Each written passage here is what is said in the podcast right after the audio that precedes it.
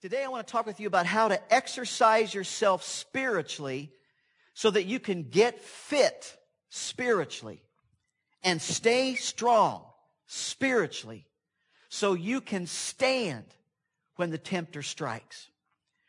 Anybody want to admit that you've been tempted? Come on. Y'all got to raise your hands, all right? We've been tempted. But not always do we stand strong when the tempter strikes. I want to talk about how to exercise yourself spiritually so that you can control yourself, so that you have self-control when the temptation comes your way. The Bible says this, spend your time and energy in training yourself for spiritual fitness. Now, this scripture does not say spend your time and energy training yourself for physical fitness or even mental fitness. Now, we need to understand, and I don't want you to misunderstand me, uh, you are not to neglect your physical and mental exercise. You are to study. You are to try to stay sharp mentally. You are to exercise because we are, the Bible tells us, the temple of the living God, and we're to be good stewards of this body that He's given us. So you are to be a good steward of your mind and body and, and exercise it. But here it's telling us that you've got to get yourself spiritually fit so that you can stand strong when the temptations come. Now, how should you spend your time and energy? God says in training yourself. For what? For spiritual fitness. To make stronger spiritual muscle. So the question is, how much time are you spending to get yourself spiritually fit? How much time are you spending in devoting yourself to just being in God's Word? You know, I've learned over the past, if I don't get in God's Word in the morning, I don't get it done all day. Because we just get busy and we go, go, go. How much time are you spending in, in, after you read His Word in prayer and not only lifting your request, but saying, God, your servant is listening. God, speak to your servant. And you, you sit there and you listen and you begin to learn how God speaks to you. How much time are you spending getting spiritually fit? And how much energy are you putting in to getting spiritually fit? A lot of us, a lot of us walk, a lot of us train, a lot of us have gym memberships, and, and we, we spend a lot of energy to get physically fit. And that's good. But what are we doing when we're on our way home from work and we got C group that night and we say, I just can't make it? How much energy are you putting forth? How hard are you pushing yourself to become spiritually fit, to stay in fellowship, to stay in God's Word, to stay in prayer with others? Are you training yourself? Are you using time and energy to, to stay spiritually fit? The Bible says all good athletes train hard. They do it for a gold medal that tarnishes and fades. You're after one that's gold eternally. Now, the purpose of, of physical and mental training is to not only stay fit, but also to win medals and honors and positions and maybe power. And yet, no matter how hard you train, one day your body's going to fail, your mind is going to fumble, and your beauty's going to fade. No matter how hard you work at it, the body's going to fail, the mind's going to fumble, and the beauty's going to fade. We work so hard to be pretty, don't we? Shirley tells me I spend more time in my hair than she does on hers. and that's true. but we try so hard to look so good. Now, the purpose of physical training is, is to get fit. Mental training, to get fit. And spiritual training is to get fit. And the Bible says that man looks at the outward appearance and so we shop and we get our hair done and we, we do all of that stuff. We take time and energy to look good on the outside. But the Bible says God looks at the heart. That's what God is concerned with. Yet spiritual training, the Bible says here, yields a medal that never fades. Folks, the Bible teaches that we're going to get a crown of life, life eternal, that never ever fades. And you say, Pastor, you just don't understand. I, I can't do it all. I can't do this spiritual exercise. But you need to understand you're not alone. You don't have to do this alone. You've got a personal trainer. His name is God Almighty. Amen. His name is Jesus Christ the Lord, the Holy Spirit of God. And He is with you, and He's got a fitness plan for you. And the good news is His plan is free. There's no monthly fee. and even better news is His plan always works. It works. God, your trainer, tells us that He's got a plan for staying spiritually fit. Listen, the truth is this the people of the kingdom develop self control, self control by following the fitness plan of God Almighty. It's the only one that works. But there's a lot of plans out there that just don't work. And a lot of churches and a lot of Christians fall into this first plan I'm going to talk about. And they try to make this plan work, but it just doesn't work. It's not God's plan. Write this down. There is a plan, but it leads to defeat. You can follow this plan, you can work this plan, but it's going to lead you, leave you in defeat. You see, there's a lot of promises. There's a lot of promises made to say, oh, you do this, you're going to get great results. But a lot of them don't deliver. And if you follow this three part fitness plan, you're going to end up in defeat. Sin is going to come into your life. Satan's going to strike with the temptation, and you're not going to have any self control to say no.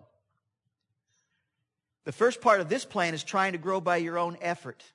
Your own effort. You know you've messed up. You know your life needs to change. But this part of the plan doesn't work because it's only the power of God that can really change you from the inside out. We can try and try and try to change our hearts, but it's only the power of God that can make a lasting change in our life. The Bible says it this way Have you lost your senses? After starting out your Christian lives in the Spirit, why are you now trying to become perfect by your own human effort? Becoming spiritually fit is not a matter of human effort. Now we knew, we do just like physical exercise or anything else. We've got to take responsibility for our spiritual growth. You've got to set up times. You've got to set boundaries. But it's obedience to your trainer who lives in you who actually brings the life change in you. It's not human effort. It's a work of God inside of you. And second, the second part of this plan is trying to grow by keeping rules. Trying to grow by your own human effort, your own, I'm going to do it.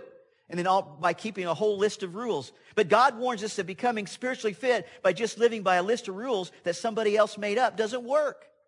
The Pharisees in Jesus' time made up over 600 different rules that if you were going to be a God follower, you had to do these 600 things. Nobody could do it. Sometimes churches make up a list of rules. You got to do A, B, C, and D, and then you'll be right with God. But rules don't yield spiritual fitness in people. They just help control the behavior of people.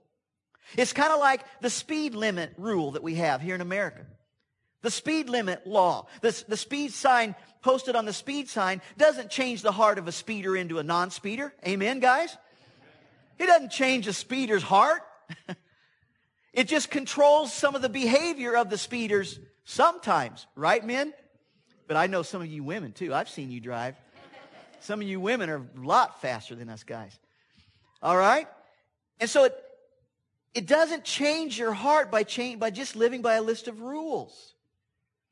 But sometimes we do need rules. The Bible says this your hearts should be strengthened, listen, by God's grace, not by obeying rules. This is how it works. Your heart and soul will be made strong. You'll become more spiritually fit, not when you obey just some rules, but when you respond to the amazing grace of God. That's what changes a heart. When you know you have messed up over and over and over again. When you've been living in a life of sin and you know it and God's convicted you, but you just keep doing it anyway and you keep messing up. And then all at once, here comes His flow of amazing grace. That's what changes a heart heart change, life change, real change is a response to God's flow of grace. Even though we've messed up again and again, eventually it's His grace that wins our hearts. And our hearts and our lives begin to change because we begin to finally understand that God loves us like nobody else ever has. And God loves us like nobody else ever can. Rules do not change us. It's the amazing grace of God. And God's church says, Amen. Oh, come on. Amen. Amen. It's His grace that we don't deserve that wins our hearts. And we fall on our knees and we say, Oh God, how could you forgive me again? And we find out that His grace is so amazing that He never gives up on us. Sometimes we give up on God, but He never gives up on us. It's His grace that wins our hearts. Trying to become fit by keeping rules doesn't work. Third part of this plan that leads to defeat is by trying to grow by feeling bad. It's just like if you feel bad enough about your sin, that then you, you become spiritually stronger. If I really, really feel bad, I'll, I'll live different and I'll become what God wants me to be. Now that may work for a short time. Maybe you can guilt yourself into a change for a short time, but it never ever works long term because you get tired of feeling bad. And so you finally give up and say, I'm just bad, and so I'm just going to return to my old ways of living. And so it doesn't work for the long term. You don't get spiritually fit by beating yourself up about your sin, by feeling bad about yourself. You can do that if you want, but not even God, listen, not even God is beating you up for your sin. He loves you so much that He took your beating on the cross, and on the cross, He paid for everything that you've done, everything that you ever will do. Amen? He took the beating for you. So there's no more beating up. The Bible says, who will condemn us? Will Christ? No. He's the one who died for us and came back to life for us. He's paid for all of our sin. God's not out to condemn you. So if God is not out to condemn you, why do you spend time condemning yourself? We do that because we think it's some kind of an exercise that'll make us more spiritual. That you don't get fit by just feeling bad about your sin. So, what should you do? When you find yourself falling back into some sin, you admit it. You don't try to hide it. You admit it. You confess it to God. You say, God, I accept, I accept your gift of grace. And then, out of sheer joy over His amazing grace, over His never ending forgiveness, over his gift of eternal life, you say, God, I'm going to follow your plan. My way's not working. So, God, I'm going to follow your fitness plan. You see, God's got a far better plan. There's a plan that leads to defeat, and then write this down. There's a plan that leads to victory. There is a plan that will put, place your life in victory. So, what is God's fitness plan? Well, it's also a three part plan. And the Bible tells us about it in Ephesians chapter 4, beginning with verse 22. Look at it in your Bible or on the screen. The Bible says you were taught with regard to your former way of life to put off your old self, which is being corrupted by its deceitful desires, to be made new in the attitude of your minds, and to put on the new self, created to be like God in true righteousness, true holiness. In that scripture is the fitness plan of God. It's the plan that you and I need to cooperate with. You need to follow it to get fit and to stay spiritually fit. First of all, God says in that scripture, put off the old. Put off the old self. That old life, that old sinful life that you lived before you invited Jesus Christ into your life. And those old sinful habits that maybe are still creeping into your life that you know don't honor Jesus, that you know don't please Jesus. He's saying, put off that old stuff. Jesus is saying it like this. He's saying, there's some old things that you got in your life that are kind of like these old jeans. And I want you to put this stuff off. But you're saying, no. These are my old jeans. These are my comfortable jeans. I like how these jeans make me feel. And, and I, I know I've made some mistakes and I know they're kind of holey and my life is looking not perfect and it's kind of raggedy and, but you know what? I'll just go to church and I know I kind of need to clean up my act. So I'll go to church and I'll start reading the Bible now and then and I'm just going to kind of try to patch up my old life and, and make my old life look a little bit better. But you know what God says? He says, get rid of it. He says, put off the old. Take off those old sinful ways. Get rid of them. Lay them down. Let them go.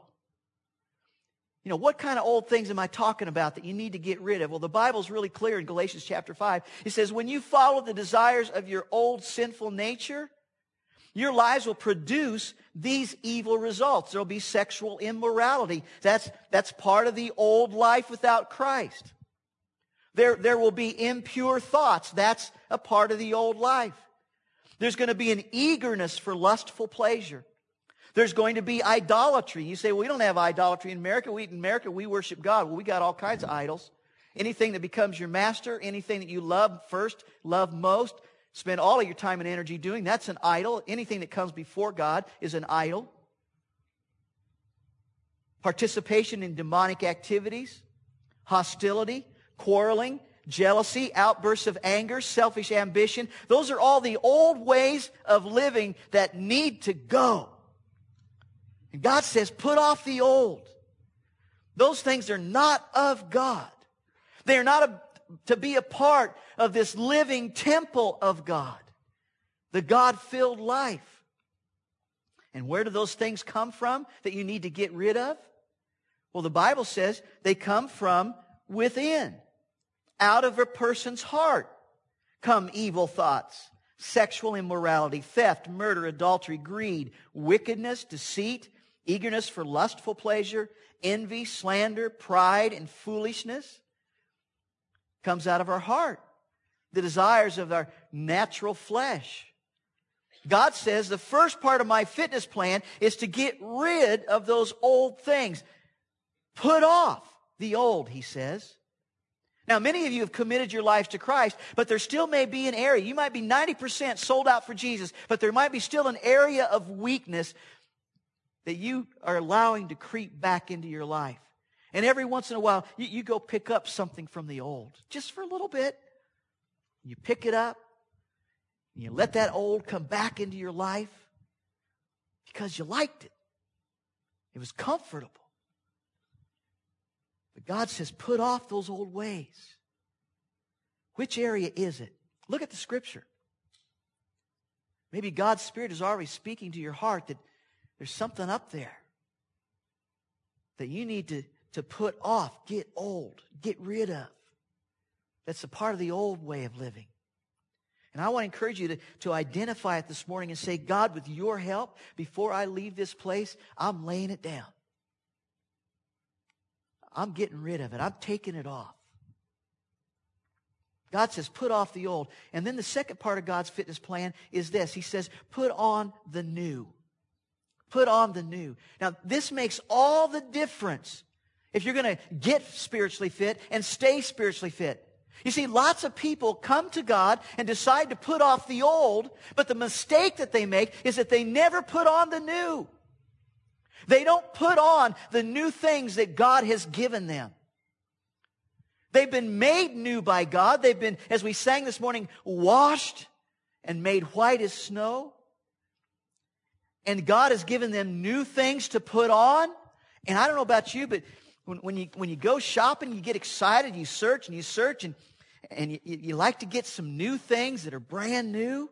And God comes to you and you, He's washed you, made you clean, and He says, Now I've hung up all these new things in your closet.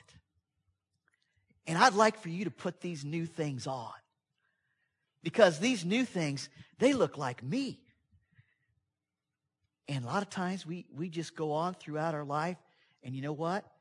We keep reaching back for the old things. And God says, Look here, you got a whole new closet of new stuff.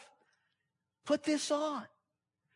And what happens is that a lot of people never put on the new things. The Bible says this if anyone is in Christ, he is a new creature. The old has gone, the new has come. God's brought all of these new things and put them in your closet. He says, These things honor me. These things make you like me. Operate out of these, this new closet. You see, you've got to replace the old with the new because if you just take the old out of your life, what happens is you leave a vacuum. A vacuum. And Jesus said very clearly, worse things come into a vacuum if you leave the vacuum. You've got to put something new in, in place of that old thing in your life, or you're just going to go back to the old stuff. And Jesus says when you do that, sometimes you even become worse. You become worse. Some put new godly things in their lives, and some people don't. And so that's why you see a lot of people sometimes come to Christ and, and, they get started with the Lord, but they haven't really put off the old, and all at once they're out there and they're way deep in the old life. And they've totally turned against God. It's because they didn't put anything in the vacuum. They didn't put the new things of God into their life. So if you struggle with spreading gossip, why don't you replace that with spreading encouragement? If God has given you the gift of gab, but you know gossip, the Bible says, does not glorify God, why don't you use that gift of gab and spread encouragement to people and spread the word of God to people? If you struggle with envy, why don't you replace it with giving? Instead of envying what you don't have, why don't you begin to give to God and give to other people what you do have? Replace it. Put something new in. If you struggle with impure thoughts, replace them with pure thoughts.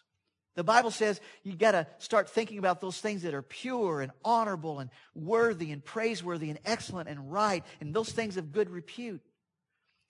So how do you really start to put on this new life? Well, the Bible says your old sinful life has died. God has washed you.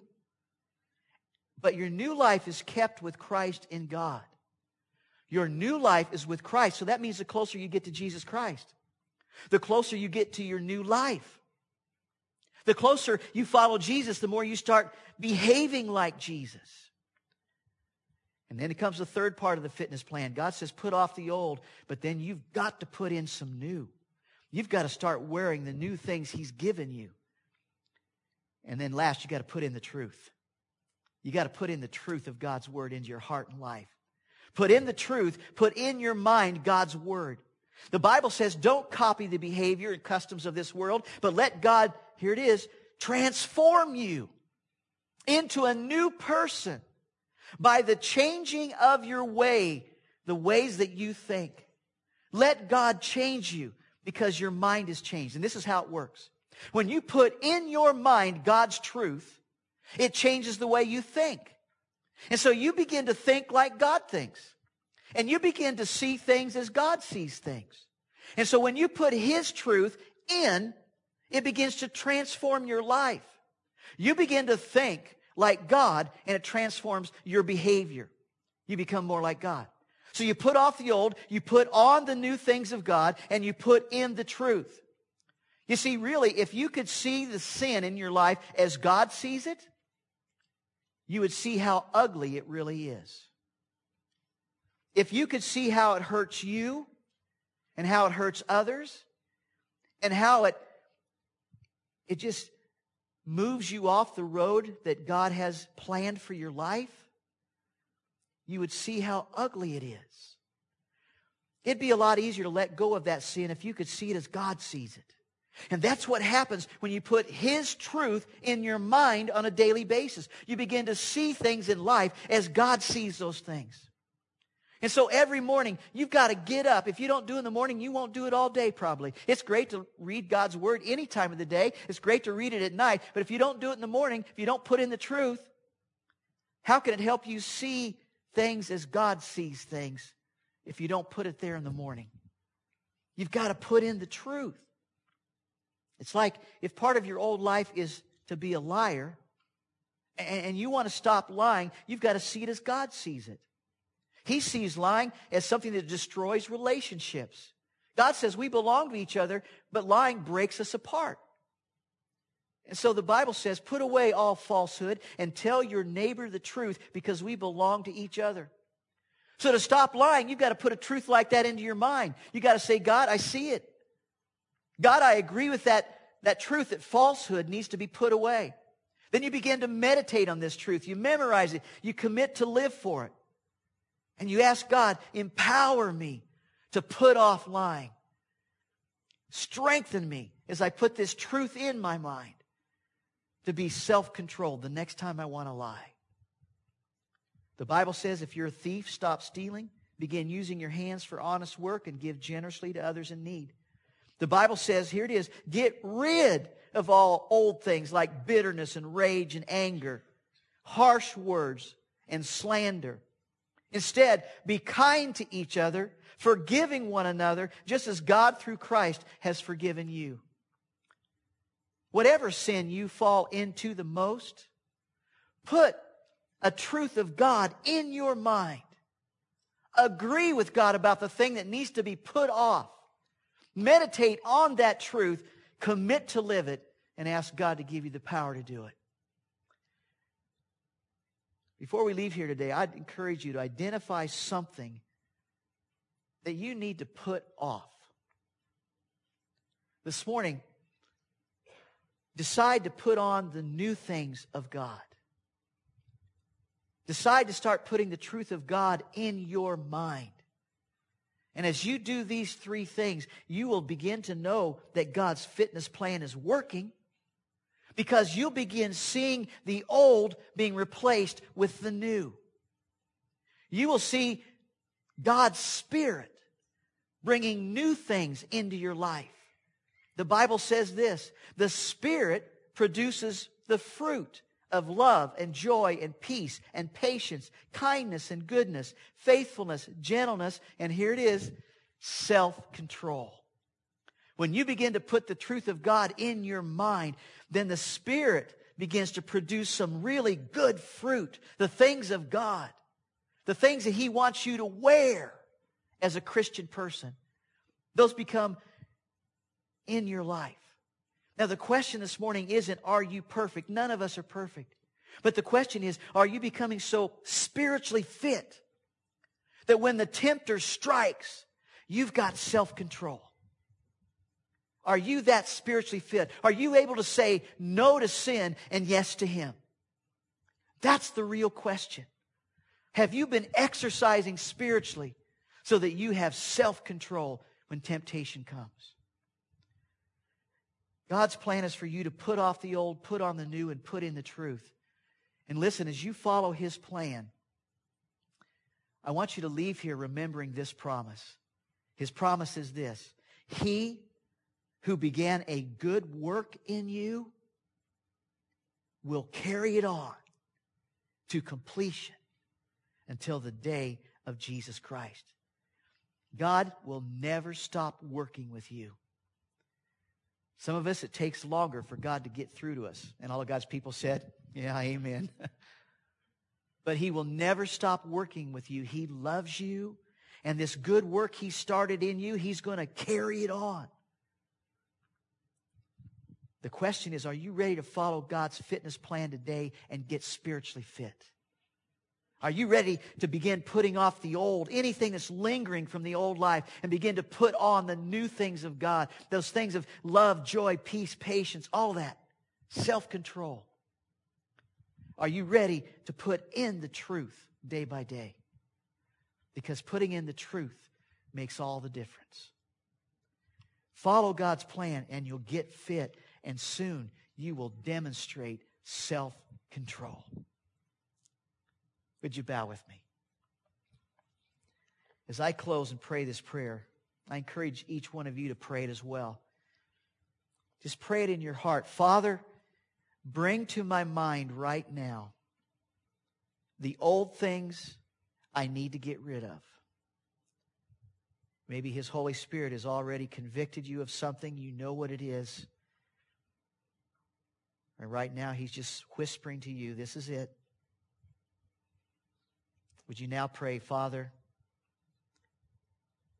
I ask that you empower me to put it off and to put on the new and to put in the truth that I may glorify you with this one life you've blessed me with.